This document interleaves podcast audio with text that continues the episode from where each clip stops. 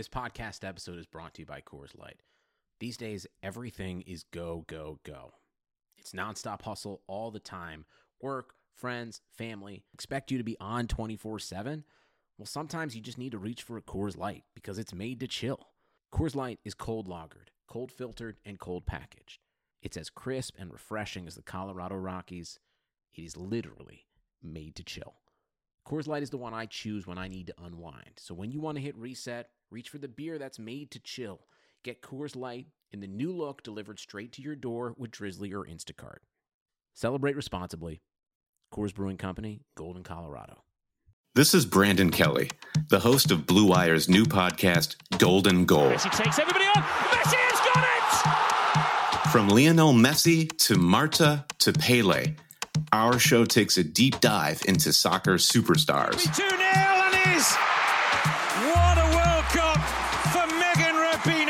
From Zlatan Ibrahimovic's brash confidence with the play to back it up, to Megan Rapinoe's heroic outspokenness and World Cup flair. Each episode examines a personality of the world's game. We'll dig into Maradona's Hand of God performance and subsequent downfall, the teenage trio at Dortmund that signaled the next generation of superstars, and that infamous headbutt that slung Zinedine Zidane from glory. Golden Goal Soccer Stars and the Moments That Made Them. Premiering this summer on Blue Wire.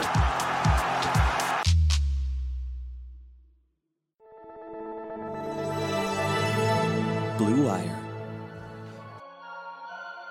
The Boston Celtics select Jayson Tatum from Duke University. Brown on the break for the Celtics. Goes around the world. Oh! The circus came into Boston. Walker for three. Kemba Walker from downtown. Tatum drives down and throws it down. Wow! Rebound. Gordon Hayward for two. Gordon Hayward with a corner crash. No block out. What's going on, everybody? Welcome back to the Gino Time Podcast here on the Blue Wire Podcast Network. We are brought to you by Bet Online. My name is Tom Westerholm, Celtics beat writer for MassLive.com, joined as always by Nicole Yang of the Boston Globe. Nicole, how are you? Well, Tom, I have a pretty bad sunburn right now because I was outside this morning and didn't realize that the sun was just like beating down on us. But otherwise, I am great. How about you? Excellent. I'm good. Just uh, enjoying some rain, letting somebody else water my garden, which I have now because I'm 30. So apparently I have a garden. We're going to talk about a few things today. We're going to get into the schedules that came out. Tatum also made news on the internet because of his new haircut, which I don't really have like a hot take on it. I don't think it looks particularly good. I don't think Jayson Tatum cares though what I think about his hair. So I'm not trying to say like my opinion is very important. I do think it's interesting that he chose to have like a very clean cut hairline and then also have the curls, you know what I mean? Like it just was a little bit of a contrasting look. I think though what the goal is is he wants to grow out his hair and then get braids. So I think that was more of just like him getting like cleaned up. I don't think that was like necessarily like this is the final product. But a lot of people on the internet were roasting him and he acknowledged it. He fired off a tweet too. So he was aware of people's opinions. And I think there were two elements as to why people were roasting him. One, because of just like the hair. Like a lot of people were like, this looks like a before picture. Like, where's the cut? And two, because of the look he had on his face. Like, he himself did not seem particularly enthused with the look based on just like those photos. I'm sure he's fine with it. I, I don't have like many takes on uh, Jayson Tatum's hair personally. I will say that it was like a little jarring, good or bad. It was just like so different that it was like, oh wow, like Tatum's really trying something new. especially when you think back to his rookie year when he just had like no facial hair or maybe he had like a mustache but like very limited facial hair and just a straight buzz and now he has curls a beard like the whole nine Yeah, there's a lot more going on there. And I will- will also say that seeing Jayson Tatum getting his hair cut made me miss my barber. and i think he his hair looks like deuce's hair I can with see the that. curls like i Yeah. see the resemblance a lot more and i'm curious to see what look he goes with once games start like whether he'll wear a headband whether he'll end up shaving it off whether he'll have enough hair to do braids. But in addition to the roasting, there were a lot of fans who were like, this MFer is about to drop 40 on everyone. Like people were Right, getting right. pumped about it too. So Right, for sure. I could see how that look would look good with a headband, actually. Push it all to the top, kind of let it hang over the top. I, I could see that. That'd be kind of cool. All right, guys. Well, I have exhausted all of my takes on Jayson Tatum's hair. Um, I'm sure Nicole has too. So we will take a quick break to hear from Bet Online. And when we come back, we're going to talk a little bit about the upcoming schedule because we have games now. So we'll be right back. There is no shortage of action going on at our exclusive partner, betonline.ag. Sports are slowly making their way back, and BetOnline is leading the way with the best odds and lines for all UFC, NASCAR, boxing, and soccer matches. And if you need even more, they have simulated NFL, NBA, and UFC simulations all day, every day, live on their website. Looking for something else other than sports? BetOnline has hundreds of casino games, poker tournaments, and prop bets to check out. Visit betonline.ag and use promo code BLUEWIRE for a free welcome bonus. That's one word BLUEWIRE. BetOnline, your online wagering experts. All right. So the schedule was released for the, I guess, conclusion of the regular season, the eight seeding games that will be taking place in Orlando. And it was kind of abrupt. Like on Friday, they announced that the union and the league have agreed to the resumption of the season. And we're going to announce the schedule tonight at seven. Like it was all in one day that all of this came together. So, yeah, we got the schedule. Any initial thoughts, Tom? I do think it's worth noting, and I believe it was um, Michael Pina who actually pointed this out first. I do think it's worth noting that for everybody who said that Kyrie was completely off base and that you know everybody could talk about the NBA, but also like talk about like social justice issues and all this stuff. The night that the schedule came out, the only topic of conversation, and I mean I was guilty of this too, obviously, because I wrote like a big breakdown on masslive.com/celtics about the uh, about the schedule. It did feel very noticeable that as soon as we had actual basketball to talk about, the conversation went immediately to that. And I get it. It was the night that everything was released. Maybe in the future, you know, people can walk and chew gum at the same time. No, I totally agree. Like everyone was just like completely jazzed about the schedule. People were already like putting out predictions and stuff like that. And it definitely including shows one of us. it definitely shows that the NBA coming back, any sports coming back, it'll shift the conversation back to sports and away from the racial injustices. And it feels weird acknowledging that right as we're about to break down the schedule. I think something that's going to be really important for people to remember because the NBA season is going to start no matter what, and we are going to have to do stories no matter what. And I think inevitably, unfortunately, that will shift the conversation back to sports. And quite frankly, like I don't know how much there is that like Nicole and I specifically can do about that. I, I hope that people remember the thing that people want here is material change. Like we need to see material change, I think. And like the symbolic change is great. It's good that that type of thing can happen. I hope that this doesn't take away from the momentum toward material change because that momentum is the really important stuff. Like we need to have a complete shift in the way that policing is done in this country. We need like everything that like the Black Lives Matter movement has called for is really important. And I hope that those things materially change. Not just that we tear down a bunch of statues, even though I have absolutely no problem with statues coming down. Not just that we like allow NBA players to put a person's name on the back of their jersey or, or like put a message on the back of their jersey or write Black Lives Matter on the back of their jersey, even though we obviously want Breonna Taylor's killers brought to justice. We obviously believe that Black Lives Matter. I hope that the momentum goes toward material change. Dealing with how we can try to keep that conversation in the mainstream is, is, is going to be really important um, as the NBA restarts. I think that we have a responsibility toward that because we are media. We are part of shaping that conversation. So I think that's going to be an ongoing conversation for me and Nicole. We're going to have to talk about how to prioritize that. And obviously, we have like a relatively small platform compared to some, but I hope that whatever platform we have, that we're able to bring attention to that Definitely. With all of that being said, we're going to try to transition into the schedule and it's going to be awkward. And I think that's okay. I don't know that this all should feel comfortable because it is difficult. It's difficult to try to still have conversations about the things that we do need to talk about because we're sports reporters and people mostly like listen to us and we have platforms mostly because people care about what we have to say about sports. Like people aren't following us for our takes on racial injustice and like economic inequality and like racial inequality and that kind of thing. Like that's not why people follow us. People follow us because we are Celtics reporters. We do need to talk about the Celtics, but I also think that like it's okay if it feels a little awkward right now to talk about the schedule based on everything we just said.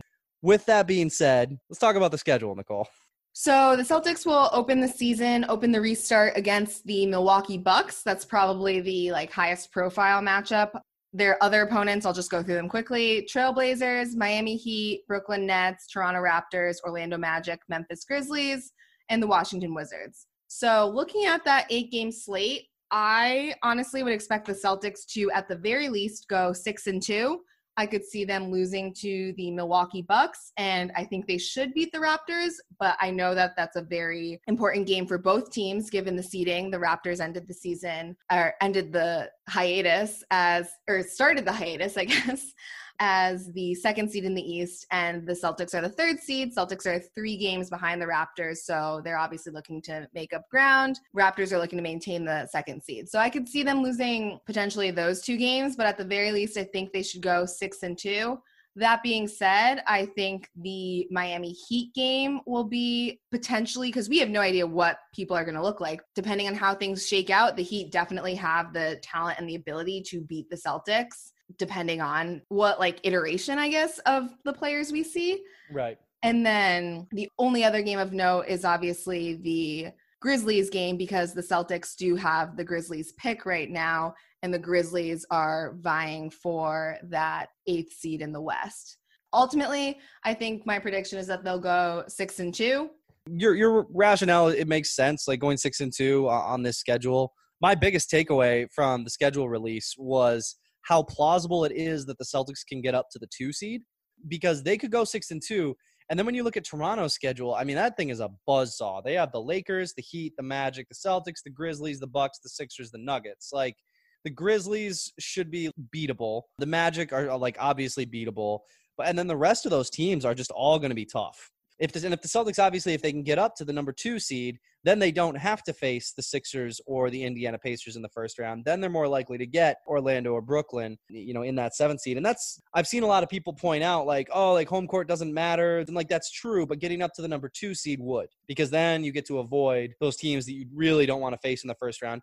With everything that's going to be going on with this restart, and, and everybody kind of getting themselves back into shape. If you can get that first round playoff series to be not like a gimme, but like a little bit easier and you can still kind of work yourself, work your way back in, I think that could have some real benefits. So I think Boston should push to try to get number two. I think that game against the Raptors is going to be really, really, really important. And I, I think it's possible that they pull it off. Yeah, obviously it's hard to make predictions too because we just don't know what these players are going to look like, not just on the Celtics, but like across the league. I mean, look at Jayson Tatum's hair. We have no idea what these guys are going to look like. Like you just don't know what four months off is going to do to chemistry to conditioning to a variety of things. So it'll be fascinating to see what their approach is. There is only one back to back, but especially with sort of the demand of games, it's in a condensed period of time. They're going to be playing these eight games like live action basketball for the first time in so long.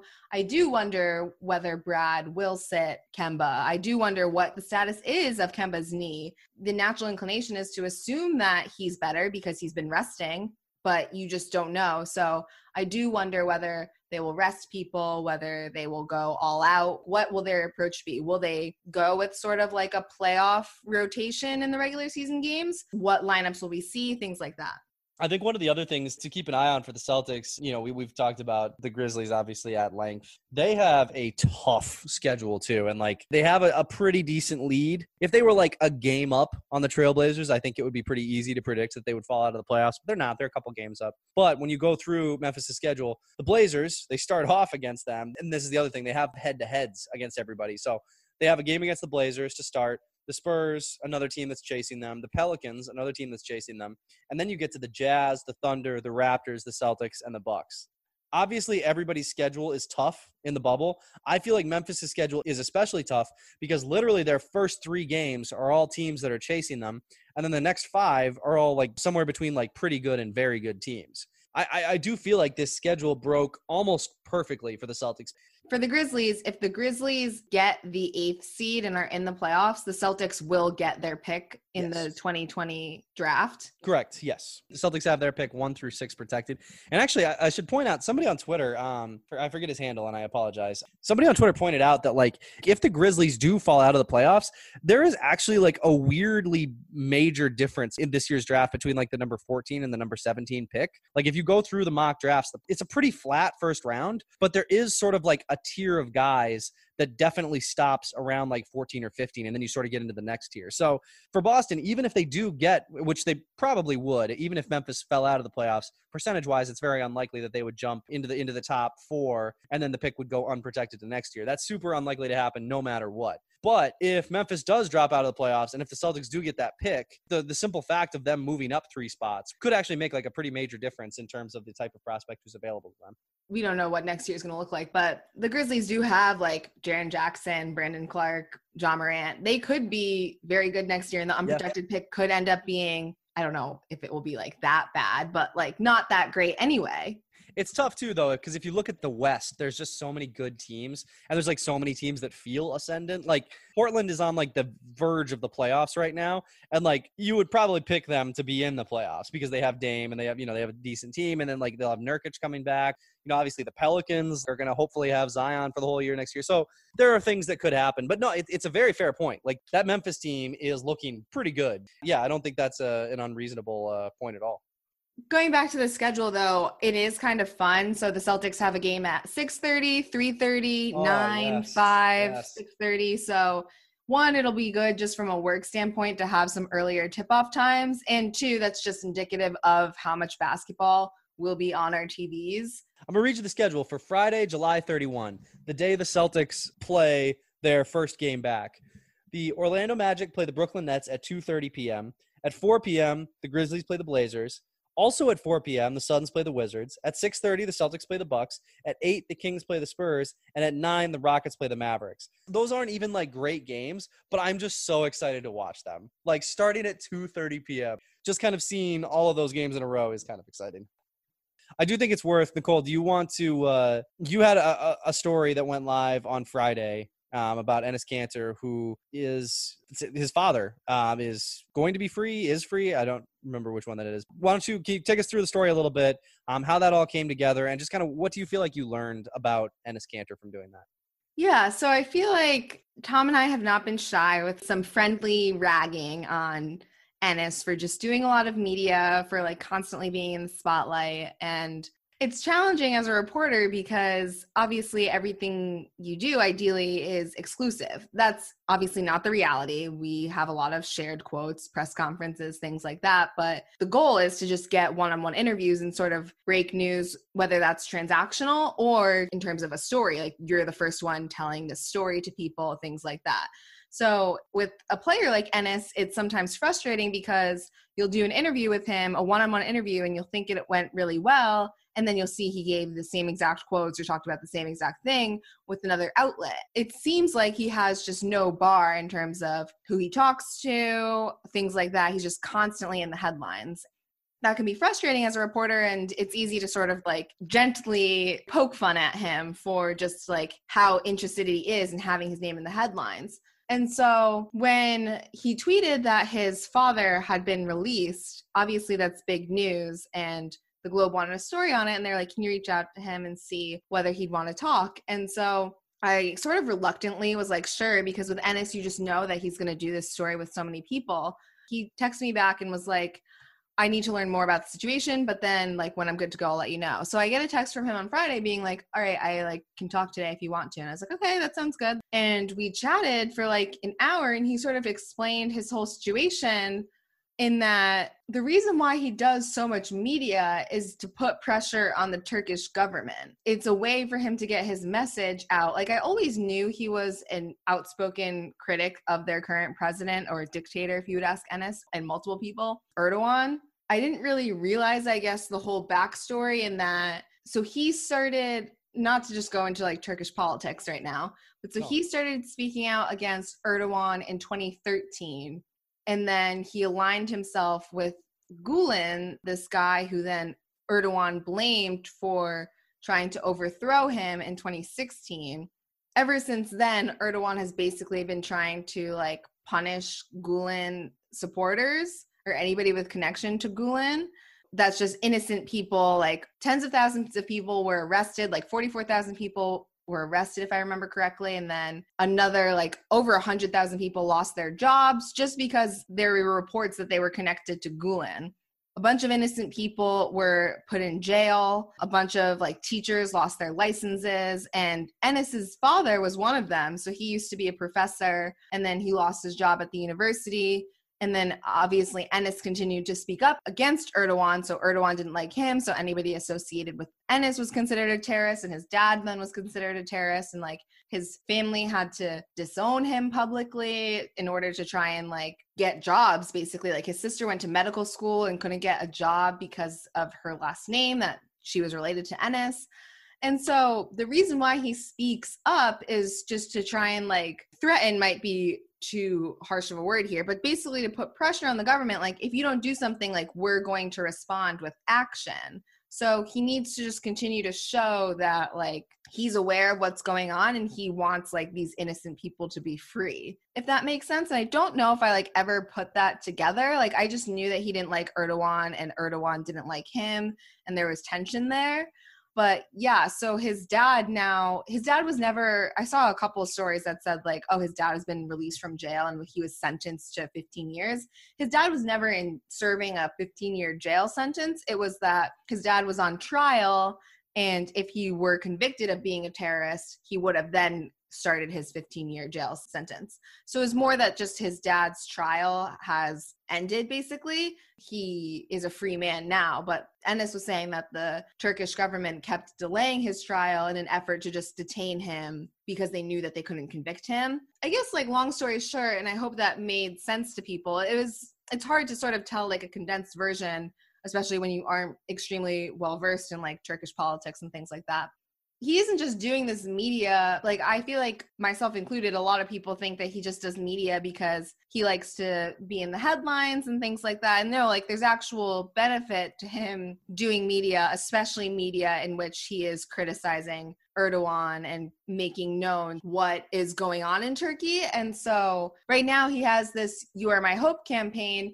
in which he's like soliciting celebrity help, including like Farrah Abraham and like random ass people. But it actually makes a difference because no matter who these people are that he's getting to help him, like they do have platforms. So like the information does get out and what he's trying to do with the You Are My Hope campaign is to free the other people like his dad who were innocent and just like who knows how closely connected to Gulen. But since the coup, they have been like either out of work or imprisoned or have been mistreated by like sort of the Erdogan regime. It sort of just like helped me put in perspective like what exactly he's doing because like it's great how available he is. Like to have a player text you and be like yeah i want to do this story like it's just you always wonder how many media outlets is he doing this with? It's kind of frustrating but now i get why he needs to do it with a bunch of outlets. It's because he needs to make sure that this message gets across in turkey that he's doing this. Does that all make sense?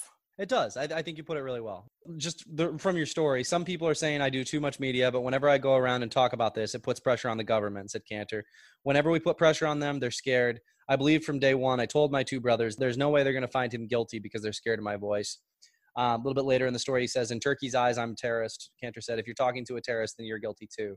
I'm trying to tell people the pressure we're putting on them is working. Kanter said, My dad is only one. My family is only one family. Everybody in the world knows my story because I'm playing in the NBA and I talk about this stuff all the time. I'm trying to use my story to tell other stories. Like you said, you talked to him for an hour. I thought you picked really good quotes from him for, for the story because the first one was, you know, just like everything you were saying, like the reason that he does too much media, you know, is because he's, he's trying to put pressure on them and that clearly has worked. I, I, think a lot of people probably would not know who Erdogan was, like if it wasn't just for like Kanter, specifically Enes Kanter. Agreed. And I, I think that the other thing to remember is like the middle quote in Turkey's eyes, I'm a terrorist. I think people should think about what it would feel like to have your government consider you specifically a terrorist. That honestly, that I think that'd be pretty terrifying. It really puts into perspective why he was scared to go to Toronto, why he was scared to go to Canada. If your government thinks you're a terrorist, that's incredibly powerful people at an incredibly high level. Like, I think it's worth trying to think about that from his perspective and think about what it would feel like to literally be a terrorist in the country you're from. Like, I also have been critical of Enes. You know, mine is a little bit different. Like I'm I'm more critical of Enes's American politics.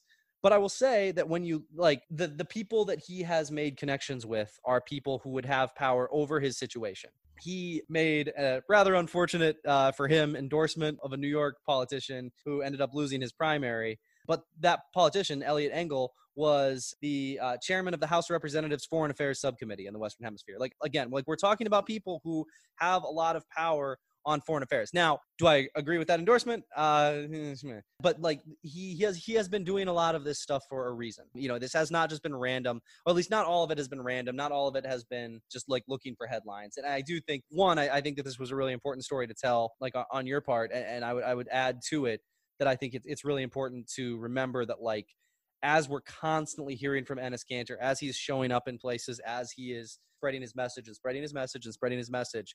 To your point, like into, into the point of your story, he's been doing this for a reason. He's been trying to uh, bring attention to something. I, I think the thing that makes it admirable is that he's not just trying to bring attention to his story. He is pointing out that there are other people like him who don't have the same platform, the same level of attention that he has. And the last thing I'll say too is that like Enes hasn't spoken to his dad in years. I didn't include this in the story, but like the Turkish government raided his family's home to seize all of the electronics to see if they've still been talking to him. Like he legitimately can't talk to his family. So now that his dad is free, ideally, he's hoping that his parents can move to the US and he'll actually be able to see his parents for like the first time in like years imagine not seeing your parents, not just not seeing them, not talking to your parents for five plus years because of something like this. It, has got to, he always says like basketball is his escape, but I give him credit for like not having that weigh on him because like he's so alone. Like he doesn't have any family here it just put a lot of things about Enes in perspective to me. And like I've talked to Enes for stories before, but I feel like this one was actually really productive in terms of like my own understanding of the situation. Definitely. All right, guys, I think we're going to leave it there. Kind of a weirdly heavy Gino time episode for like two days after the NBA schedule was announced. As always, we appreciate you guys for listening. We appreciate anybody who left us a review and everything else. Is that thunder? Yeah. Wow. yeah, we're getting some uh, pretty serious thunderstorm out here in Central Mass. So yeah, we uh, again we we appreciate you guys. Thank you all for listening, and we will talk to you on Thursday.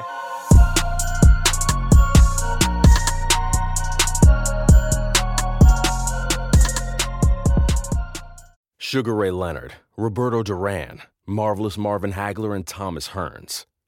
Legends, whose four way rivalry defined one of the greatest eras in boxing history. Relive their decade of dominance in the new Showtime sports documentary, The Kings, a four part series premiering Sunday, June 6th, only on Showtime.